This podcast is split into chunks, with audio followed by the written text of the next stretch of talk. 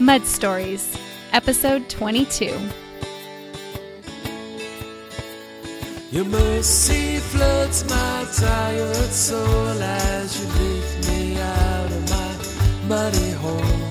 You wash me off with your sweet grace and you lead me to a safer place again. I think that's one thing that we forget to tell new Christians sometimes that it is going to take time. Um, and not to panic or not to think that you're doing something wrong because everything doesn't right itself overnight. The one thing I know for sure is I'm so happy I'm free of the mud and that the pit I was in as a hermitist, and it's all because of Jesus. Hi, my name is Jackie Watkins, your host, and you're listening to Mud Stories, a podcast dedicated to bringing you inspiration in your muddiest moments, hope to make it through your mud, and encouragement for you to know that you are not alone. Hey, friends, welcome back to the Mud Stories podcast. Today I have a very special guest, someone who's near and dear to my heart. Her name is Carol Hewlin, and she's single and lives in Ontario, Canada. Carol is so very special to me, and I think you'll understand why when you hear our conversation today. And I just know you're going to love the sweet and simple way she bravely shares her story. In this episode, together, Carol and I discuss her abuse as a child, her withdrawal and isolation, alcohol use, abusive serial relationships, and promiscuity. Carol shares her anger and doubt in God, the way she found Jesus, and the struggle it was to let go of the shame and guilt and learn how to trust again. And, you know, our stories, as we share our stories, they are so powerful. And that's what this podcast is all about sharing all the ways that we've been through the mud and the awesome and amazing way God meets us in our most dark places and brings good out of those points and happenings in our lives somehow. And that has certainly been true in Carol's life. And I just pray you are encouraged by her as she shares her story with you today. Enjoy. Hi, Carol. Welcome to the Mud Stories podcast. I'm so happy you said yes to my invitation. Thank you. I, I wondered why you invited me, but hey, I'm here. Hmm.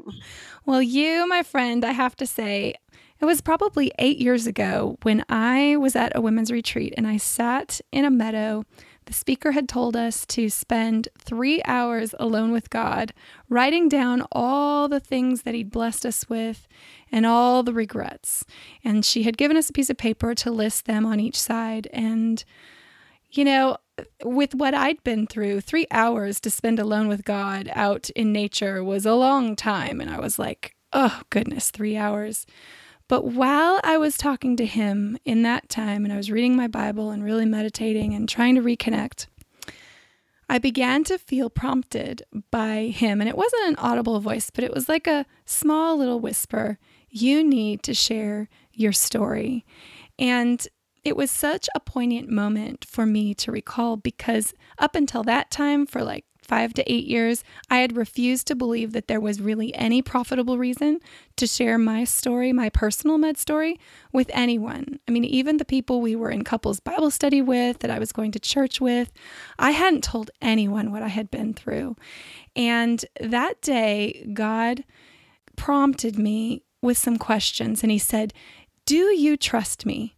Do you think that your failure was so amazing, so grievous, that the blood of Christ can't cover it? And why are you hoarding the mercy and grace that I've given you and not telling others all that I've done for you?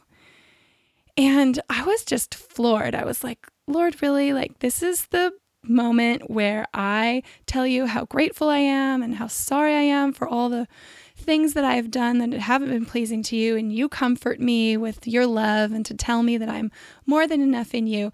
And he was kind of correcting me and, um, you know, in the Psalms, it tells us to, Psalm 9 says, Give thanks to the Lord with your whole heart and tell of his wonderful deeds. Psalm 71 talks about hoping continually and praising God and letting your mouth tell of his righteous acts and all the ways that he saves us. And I had just been resistant to do that. Well, anyway, long story short, slowly I began to share one person at a time. And at first it was just in person, and then it was you know, leading a Bible study and sharing. And finally, it ended up being online, writing out my story. And the whole time, from that moment in the meadow, my deepest prayer to God was, okay, I will obey. I will do what you said. But if you would please be so gracious to allow me to see some of the fruit of what you're going to do by me being obedient, if you would just not only touch people's hearts, but if you would find somehow, some way, if there could be one person, just one someone who could find their way back to you because I dared to share, because I dared to tell my story, because I took a risk and and openly was transparent. And Carol Hewlin, God is so good because you are the answer to that prayer that I prayed those many years ago. And I just want you to know before we even begin to hear your story, you are loved and so very special, not only to me, but to God too. And He's used you in my life to affirm the way He is faithful to meet us in what He calls us to do and to be good, so good to us because He doesn't have to show us how He uses us, but He, through you, did that for me. And so, thank you, thank you for not only saying yes to meet me here at the podcast, but for saying yes to Jesus again. I'm I'm blushing and grinning at the same time here. uh, thank you for that. Yeah. Well, as we've gotten to know each other, you've shared much of your mud story with me. And I know life has not been easy for you. But also, I know that you strongly now believe in the goodness of our God. So, would you take us back, start at the beginning, as you were a child, where did your mud story begin? Hmm. Probably when I was about five. A baby sister was born into the family. Uh, she only lived a month, and that changed what I call the family dynamic. My parents were mad at each other. I had just fed her the day before. I thought I had killed her. Uh, nobody was talking to each other, and it just changed everything. And that was when the child abuse started, too. I, I kind of think my sister's death was kind of a trigger for all of it. And um, as with abused child, it just tends to go downhill from there, kind of thing. So that was where it all started. How many other siblings did you have? Uh, none. I don't have any other brothers or sisters. So that was your only sister. Mm. Oh, so hard, so hard. So the abuse you think began out of anger? Was it your dad or your mom? It was my dad. Your dad. Um, yeah, I don't know for sure, but yeah, I, I think it was his way of coping Mm-hmm. um, with this with the situation. So because they weren't talking to each other anyway, my parents. So I don't think they ever have discussed that even yet. They are still alive, Mhm. um, but it, it's just a, a buried issue. And so often those kind of tragedies do get buried. I mean, they get suppressed. And then what you're describing is maybe out of that desperation and anger and depression, it got displaced on to you, that, that anger. Exactly. Yeah. yeah, that would be a good way to put it. Yeah. Yeah, so hard. So growing up was not easy. Mm, No, and um, what you learn, you kind of repeat. Mm. I'm not a I'm not a counselor or an expert in this all, but but I know that um, you tend to grow up and and repeat the same thing. I ended up in in uh, an abusive relationship, common law relationship, so it just kept repeating itself. Mm. So describe for us what that looked like. I mean, as a child, you were experiencing anger and wrath from your dad and other things. Did it affect your friendships? Did it affect, obviously, you're describing it affected your dating relationships. There's probably people out there who have experienced what you experienced some kind of tragedy, some kind of something, whether it was their parents' own background or some situation that happened. set them off into a behavior that became abusive. And I'm guessing you're not alone. So, talk us through what some of that felt like, what it looked like, and how then you progressed on through your teenage and young adult years toward being drawn to that kind of abusive relationship. How did it happen? The the word that comes to my mind is loner. I was always a bit of a loner. Um, I think that goes with abused children as well. Mm-hmm. We tend we tend to be loners, um, stick to ourselves. So I didn't have a you know a lot of friendships growing up. I had more friends in what we call elementary school as opposed to secondary school. Mm-hmm. Um, high school, I didn't like that at all. That that was uh, very withdrawn and and didn't have a lot of friendships there.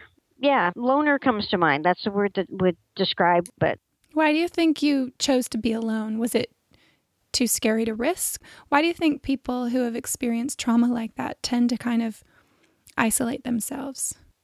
I think it's self-preservation, mm-hmm. self self-protection. I don't know if we consciously think, "Oh, that person is going to abuse us," but there is trust issues, very much trust yeah. issues, and uh, so yeah, you do kind of isolate and protect yourself, kind of put a bubble around yourself, yeah, um, just just for protection. Yeah, like it's it's it's not worth the risk, mm-hmm. so to speak.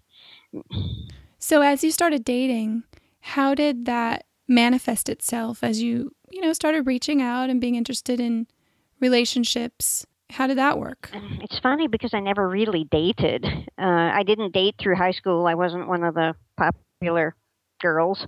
And when I went to college, we, we kind of just ran as a pack. Uh, it was after college that I actually started dating. And mm-hmm. I read somewhere one time that sometimes a guy seems to like you, so you attach yourself to them, whether they're safe or not, because you're you so want to be loved by someone. Mm-hmm. And um, I think that's what happened in this case when uh, he came along. It was, oh, he's interested in me, so I should be interested in him. Mm-hmm. Um, I'm at that age where I should be thinking of getting married or settling down or something. And and it's like, oh, you know, so you go the other extreme and instead of keeping yourself all bubble wrapped you you open yourself up to to anything because you want to be accepted mm-hmm. you want to fit in and you want you want to be normal although there is no such thing as normal but yeah. you're hoping to find that normal describe for me where god was growing up for you were you raised in a in a christian home what was your background with that hmm. went to church every sunday um but not at a church that talked about a personal relationship with God. Never heard anything like that on a Sunday hmm. morning uh, or any other time either. So God was that big mysterious thing up there, a bit scary. Uh, a mean, judgmental God, maybe, would be mm-hmm. a good way of describing it. He was there, he existed. I believe there was a God. I believe that he had sent his son. Mm-hmm. Um, and that the stories in the Bible were true, but I didn't really have any personal application of that. It, it was just something that had been kind of presented to me as, as this is fact. Mm-hmm. But I don't think he was so much a, a, a God of rules. He was just very far away. Mm-hmm. Not involved in our everyday activities, kind of thing. Not applicable to your normal everyday life. Exactly. That's yeah. a good way to put it. Yeah. Okay, so you began to have a relationship. Tell us about right. what happened next. Hmm. What happened next is the relationship ended up being very abusive. Um, okay, so another unhealthy relationship. Right. And so, what was your response to that? Actually, I still was going the extreme. After I ended that relationship, I kept doing other relationships. Mm-hmm. You know the the bed hopping thing. Yeah. Um, well, it's not uncommon, Carol. I mean, sometimes when we begin to participate in certain lifestyles, some people I've heard it described as, well, I'm already a mess. I might as well just go all the way with being a mess. I might just might as well just run with it, you know, and um, be the best mess I can be, so to speak. Exactly. Yeah, yeah, and when you were you were talking about the friends thing, I, I didn't have a good set of friends either, and they were all involved in these activities. And drinking was another thing that was going on with all this too. Mhm. Uh, so it was it was like a whole lifestyle thing, and God wasn't in the picture at all. You know. When you began to describe to me your story, you described it as it not being just one thing, but being a series of events that ended up becoming a downward spiral that really picked up speed as time went by. Exactly. Yeah. Yeah, it started out slow as a, that'd be a good way to put it. It started out slow as a child, right through until I was thirty. Um, Mhm. So there was abuse as a child, withdrawing, then you came out of your shell a little bit more to the other extreme, some abusive serial relationships, some alcohol, some promiscuity maybe. Got it. And then then what happened? I was raped. You were raped. I'm so sorry, Carol. Thank you. So hard. And I'm sad to say you're probably not alone. No. I think people don't talk about rape very much because it's such a personally violating event and um, so heartbreaking and life changing. And yet it's real. The pain is real, no matter what has happened prior to the event, because there really is no person who deserves to be violated that way, no matter what. So, so I'm so sorry. Thank you. So was that the bottom of your downward spiral? Yeah, I would say that was when I hit the very bottom. Um, I isolated myself on purpose even more than I had previously. Um, I kind of call that stage in my life the hermitage stage. Mm-hmm. Uh, I only talked to people I actually absolutely had to talk to. I had to talk at work because I had to work. Um, if I hadn't had to work, that would have been ideal, but I had to work, so I talked to the people at work. Uh, but then I would go home and kind of lock myself in the house and not come out. It wasn't so much that I was afraid to come out of the house; it's just I didn't want to come out of the house if I didn't have to, kind of thing. Mhm. Um, quite happy to live inside and never come out Yeah. kind of thing. And that probably went on for about five years. And how did you cope with the pain, Carol? Because I, I, think when you when I isolated myself like that, I just kind of shut down. Mm. Um, I didn't deal with the pain at the time. I buried it, Mm. um, pretended it didn't happen, kind of thing. I buried the emotions, buried the thoughts, all that stuff. Um, you tried to forget that it happened. I watched a lot of TV. You know, you just did do mindless stuff hmm and just don't think about it. Yeah. Just pretend pretend it's not out there. Denial. You're describing denial. That, yeah. Yeah. Mhm. You know, part of that isolation was okay, well, for sure now I'm not going to risk again because I-, I tried that avenue and it just got me even more pain. So the withdrawal and denial was a way to cope with the pain. Mhm. That yeah. And I'm sure you're not alone. So, where did you find yourself at with your relationship with God at that time? In the moment I would have said there was no God. Hmm. But in hind but in hindsight, he was there. Well, let's talk about what you felt in the moment first.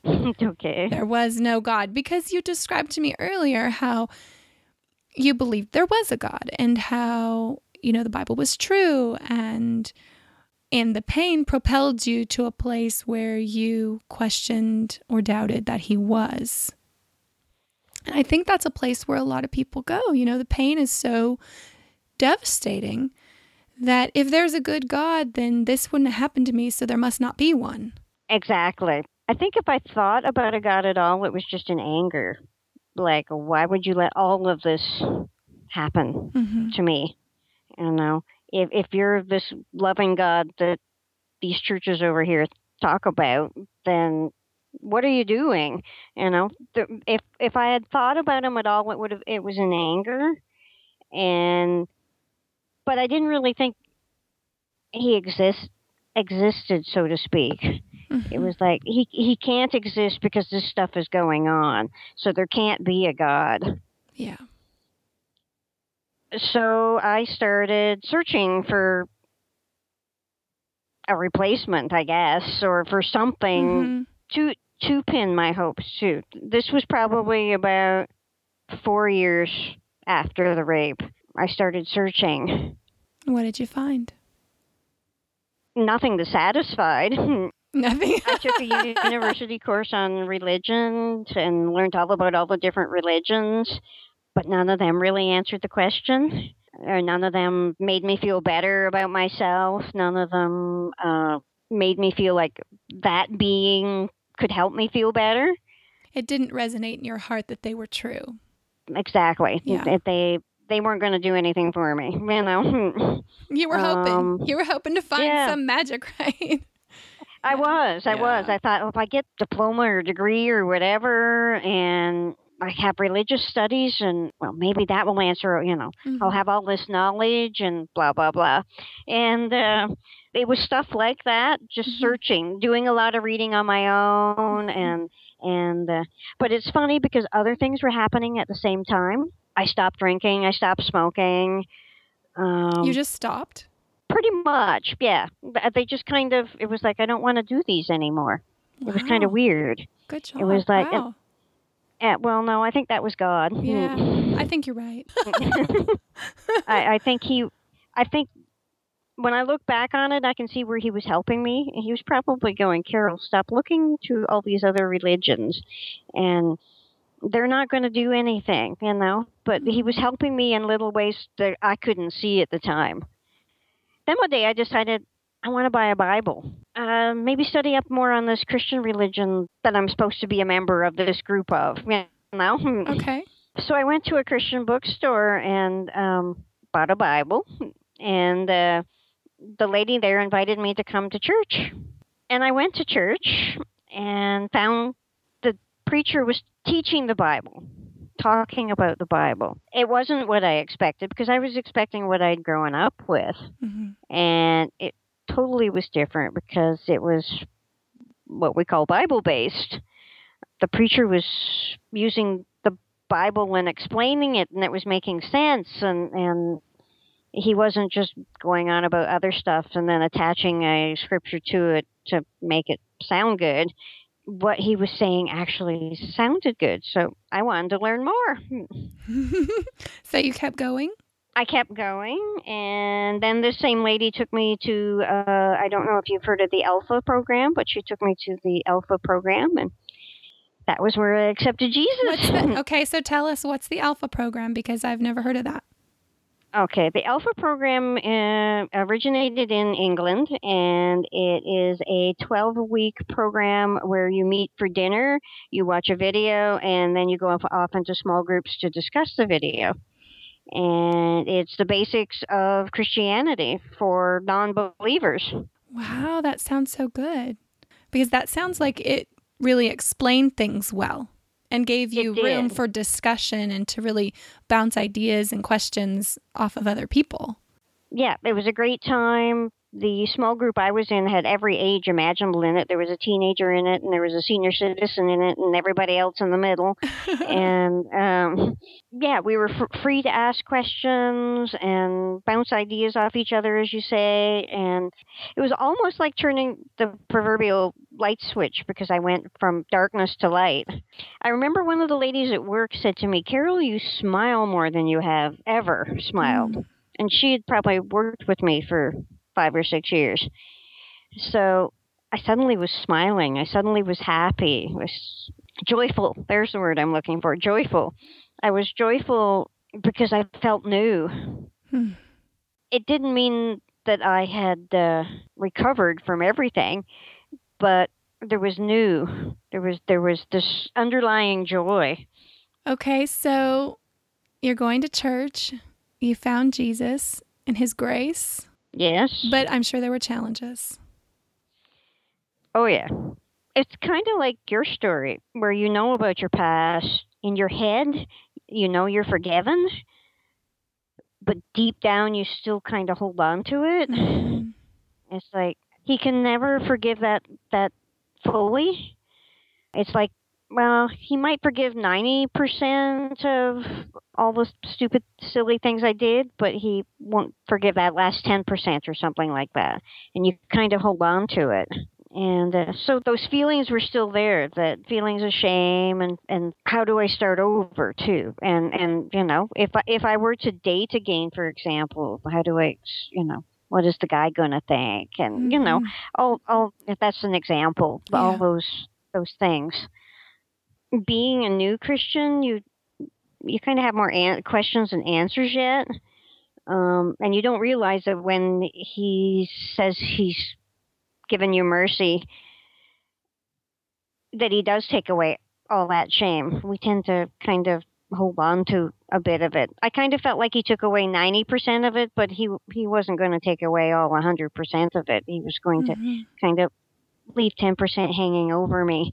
Um, yeah, there was still a lot I had to learn about God, about Jesus, about forgiveness, about letting go of that shame, about that it was okay to let go of that shame, even that He wanted me to let go of that shame. Mm-hmm. So there was that learning curve of becoming a Christian and and and just learning. And then, like you, I didn't tell anybody. Mm-hmm. Um, my past or that God had forgiven me or shared my story or anything. It was like, oh, let's just keep it to myself. Mm-hmm. I don't know. Mm-hmm. Yeah. it's safe. yeah, exactly. And because of your past, you're afraid if you put yourself out there, you'll get hurt again. Mm-hmm. And I don't want to get hurt again and I don't want to go through this stuff again. And yeah, I think guilt and shame is so real. It's so hard um, to really let that go. And, and yet God's word says that he has removed our sin as far as the east is from the west, that there is no more condemnation for those who are in Christ Jesus. And that's good news, friend the challenge is to let our hearts really absorb that. I mean, I think it's our minds can understand it in an intellectual way, but to let it seep all the way down into our hearts as being really true and transformative is the challenge. And that takes time. I think that's one thing that we forget to tell new Christians sometimes that it is going to take time. Mm-hmm. Um, and not to panic or not to think that you're doing something wrong because everything doesn't right itself overnight. Right. Um, it, it's not that he can't, and it's not that he doesn't. It's just that I think he wants us to learn and grow in stages. So it is a process. It is a process. And it's how we learn to become more like him because we're dependent on him. Exactly. To help us because he promises to be with us in our struggles and in our learning and growing in the knowledge of Him and working out our salvation, right? Yeah. And that process, too, especially when you're like me who has trust issues, it took me a while to really trust Jesus. Even though I had accepted Him as my Lord and Savior, there, there were trust issues that we kind of had to work out. And that took some time. Thank goodness He's a patient God. he is. He is. Well, I met you online. How how did you start finding online friendships, blogs, and all that sort of thing? Because that's how we met. Right. Yeah. Um, I got the internet about four years ago, and heard about these things called blogs. So I started following some of these blogs, and and I can't I can't remember exactly how I got to your site. I always think it's a God thing. But uh, but I was Me too, friend. Yeah, but I was uh, um, I think I I had googled something about shame. I was raped when I was 30, so this was 4 years ago. I was still 4 or 5 years ago. I was uh, well, actually only a year ago I was typing in shame because I was still feeling a little bit of shame for all the stuff I had done and all the relationships and So how many years after the rape had that been? That would be 15, 20. Okay. So like we were talking about, it's it's a process. It's it a is process. a process. Yeah. Process. Uh. Miss Carol's mm-hmm. Canadian, so I've got to change some of my enunciations. It's process I'm getting. Process. There you go. Did I say yeah, it right? yeah. You did. hmm Okay. And- You popped up. I popped up on your search for You shame. uh, yeah, and you were writing your your stories out, and I think I came in at about number four. Hmm. Of your of your story. So I went I read number 4 and was absolutely stunned by it. Stunned in a good way, but stunned by it. So I went back and read all the others. And it was like, you know, although our stories are different, they're the same. Many of us share that that um, choosing something that we wish we wouldn't have chosen and the consequences of it to our to our own hearts is what you're describing. And yeah, so I kept following you to, because I wanted to know the rest of the story, you know. And and it was like it was like a revelation. So this would be what, 2 years 2 3 Well, that, years ago. that was in December. It was a December, I want to say 2012. so I read all your posts and went, wow, and prayed and did a lot of praying and thinking and thought, yeah, he, he has taken away all this shame. I just mm-hmm. have to. I have to believe it. I I have to take that leap of faith kind of thing and and really believe it. And that's when things just started motoring. um, I did I did my profession of faith at church because I wanted to get up and tell people my story. Uh, that was the first time anybody except my closest friend had heard my story was in my church. Um, There's power in that. There's su- such power when we share our stories. You know, I I just so believe in that. You know, the darkness is broken. Light shines out of that darkness because we tell of what God's done for us. And I think it helps our own hearts to share too. It it helps us to shed our shame. Yes, I I was going to say it was such a release to tell it, hmm to make it kind of public, uh, in a safe place. I would say that's important. But yeah, just just to get it out there and not have it buried inside anymore. And hmm Well, I remember when you emailed me and you said, I'm going to share my story at my church. And I was so excited. I, w- I just couldn't have been happier. And you sent me the link. I was able to watch the video online. In fact, I think it's on my blog. People can see it if they search, but maybe I'll have to find the link to that. But um, I was just so thrilled for you. Just so thrilled because I know what it felt like to finally speak out loud my past and see that I wasn't going to get rejected. For the most part, the people in my life that I thought were only loving me because of who they thought I was, it really ended up being that they loved me, all of me, no matter what. And I'm sure you've experienced the same thing.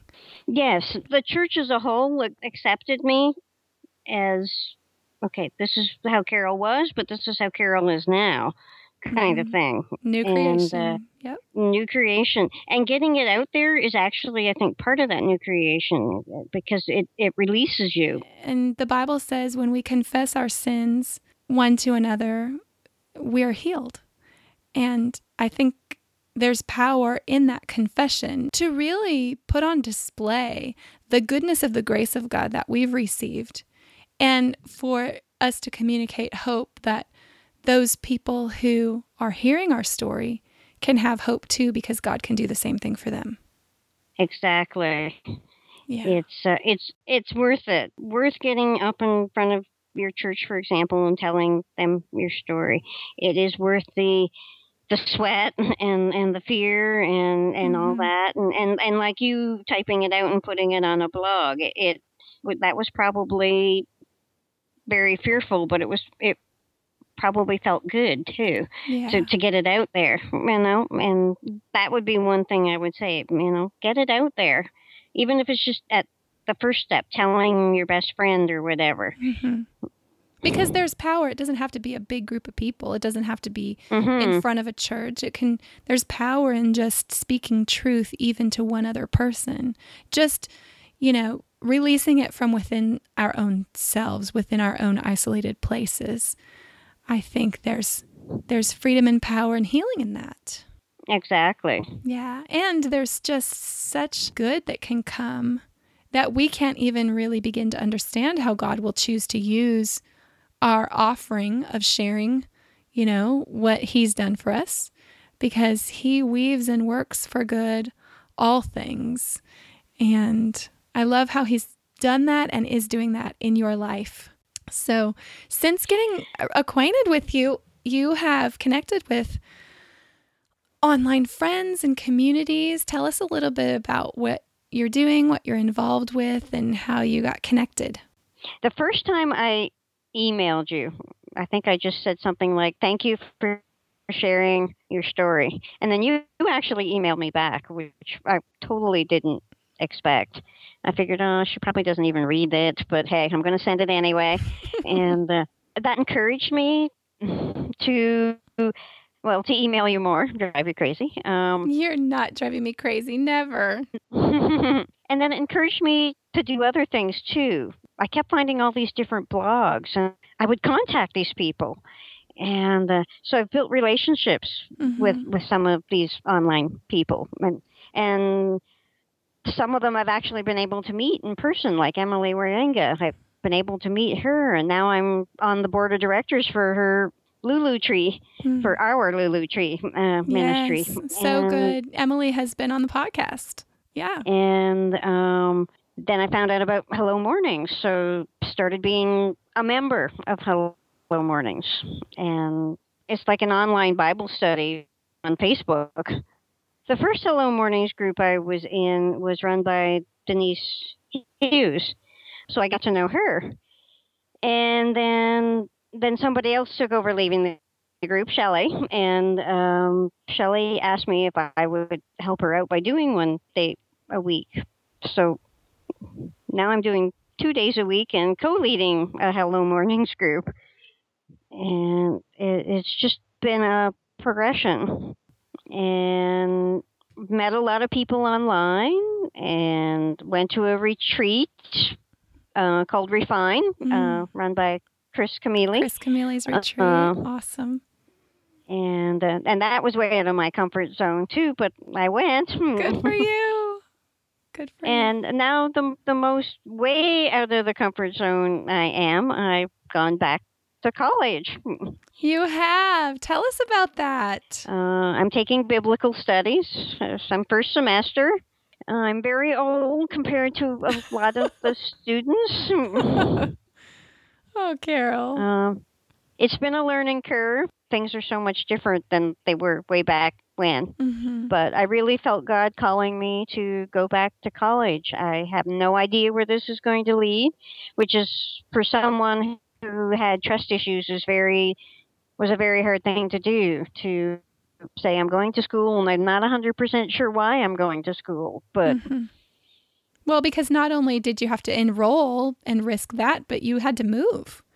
You had to exactly. Yeah, you had to move. And I love how God has taken your life that really it was a challenge for you to trust for all those years. And He's gently teaching you little by little, one little thing at a time, but like building blocks. He's teaching you how to trust Him and to trust others. Yeah, it, it kind of makes me. I've been thinking about it just as we're talking about it now, and it's part of having both feet in His kingdom. I've had to trust that this is what I'm supposed to be doing, even though I don't know what it is, Mhm. and and the world kind of thinks I'm crazy. You go back to school. You're at your age, and What had you done before? Like all these years, what has been your occupation? I worked in the hotel industry for 25 years. Okay, so service industry. So that's very different Mhm. than biblical studies. It is. It sure is. Yeah. Um, and I struggled with it for like two years. Do I go? Do I not? Are you crazy, Lord? You know. Mm. But but uh, I've learned it's okay to say that to him too. To to actually talk to him, to have a conversation like you and I are having, and, and saying, Lord, I think you're crazy to want me to go back to school. But now that I'm here, I know I'm supposed to be here. Um, as I, I don't know the 100% why, but I know it's right. And this is where I'm supposed to be now. And who knows? Well, it's been so fun talking to you today. And as we consider in closing your story, what God's done in your life. And as we think about maybe that person who's out there who maybe is in that hermitist stage, somebody who has despair or great pain or is in denial or still relying on habits or addictions, what advice would you give them today? If you could speak directly to them, what would you say? Don't give up. Talk to Jesus. Like really talk to him. Have a conversation with him, even if it's um, um, an angry rant. Mm-hmm. He wants to do relationship with you, and relationship sometimes is anger. Mm-hmm. Um, seek help if you need help. And that could be a friend or that could be professional counseling, right? Exactly. Mhm. Yeah. I didn't have a lot of friends, so I kind of didn't have that option. But Mhm. Yeah, if you've got friends you can reach out to, reach out to them. And yeah, just talk to God. I think that's the most important thing. Even if it is in anger, talk to him because he wants to hear from you and he will reply in in his own unique way. Mhm. Yep. And it doesn't have to necessarily be um, some big, huge, profound way, but it could just be little baby steps. I love how Emily Wierenga says if we just open our hands and surrender and just ask Him, God, show me you're real, show me, help me see with my eyes and look for you in all the little things, He is faithful to show up and do that. He really is, if we're looking. Yeah, because that would be a good way to put it. Yeah, pre-Christian, I probably had clenched hands, but to open them up and and uh, just leave them open, and He will grasp them and But we have to surrender, right? And we have to be willing Right. and really seek, really want to hear and see Him work in our lives. So I'm believing with you that there's somebody out there that's going to have hope today because you dared to say yes to me and be here, Carol, and share your mud story. And again, I'm just so thankful for you. I'm thankful you reached out and sent me that email. I'm thankful that that we're just here together giving thanks for what God's done in our lives. And I just can't be more grateful you joined me. I do hope that someone will find Jesus and and and find the help so that they don't end up living like a hermit is. No, Mm. because we were made for community. We really were. I still kind of struggle with that sometimes, but yes, I do agree we were made for community. Yeah. Yeah. All right, Carol. Well, thank you again. Thank you so much again for talking to me today. I loved it. You're welcome. I loved it too. All right. Have a good week. Okay. okay. Bye bye. Bye bye. Well, that's all for this episode. I hope you enjoyed hearing Carol as much as I enjoyed talking with her.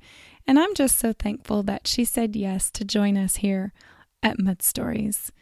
And you know, in light of everything she shared, and in consideration of the fact that she shared her personal mud story, I really do think there's so much truth to the fact that when we share our stories, a part of our hearts is set free. And I'm wondering if there's part of your story today that you are feeling compelled to share with someone, a part of your heart that has been holding back, that's been wondering if people really knew this about me, maybe they wouldn't like me.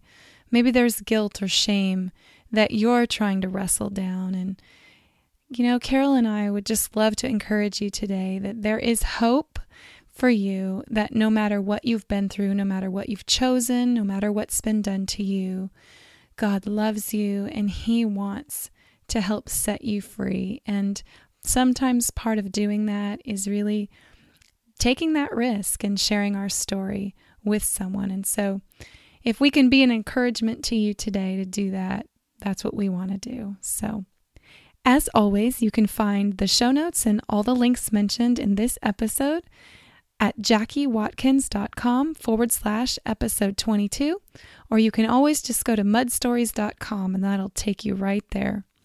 Also, I would love it if you would consider supporting the Mud Stories podcast by heading over to mudstoriesbook.com where you can get a free audiobook today.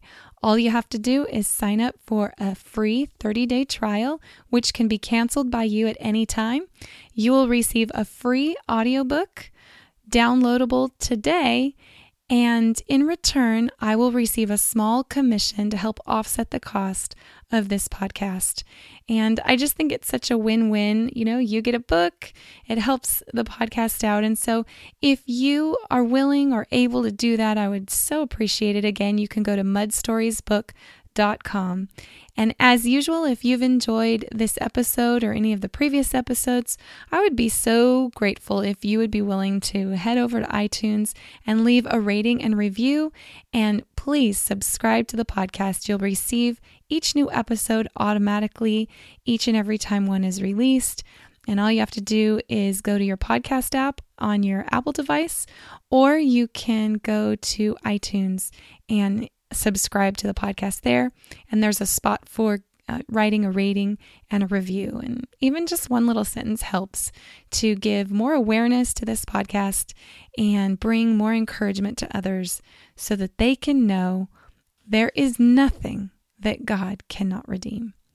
So you can get over to the ratings by going to jackiewatkins.com forward slash iTunes. And in advance, Thank you, thank you, thank you so very much.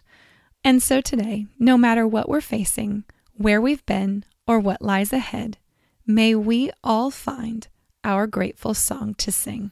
Have a beautiful day.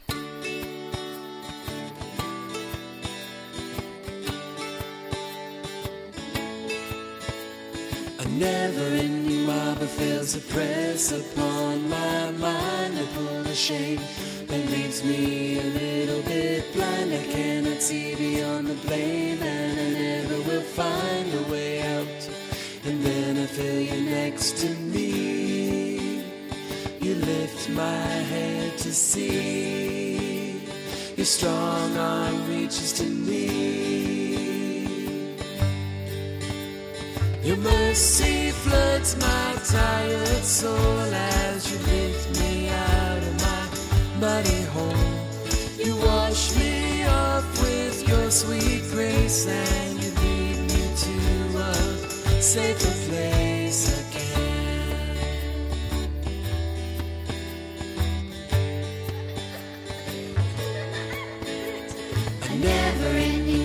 fails to press upon my mind a pull shade that leaves me a little bit blind. I cannot see beyond the blame, and I never will find a way out. And then I feel you next to me. You lift my head to see. Your strong arm reaches to me. Your mercy floods my tired soul as you lift me out of my muddy hole. You wash me off with your sweet grace and you lead me to a safer place. You overwhelm my broken thoughts and you mend my lost and damaged heart. I find myself where I belong in your safe a grateful song to sing. A grateful song to sing. A grateful song.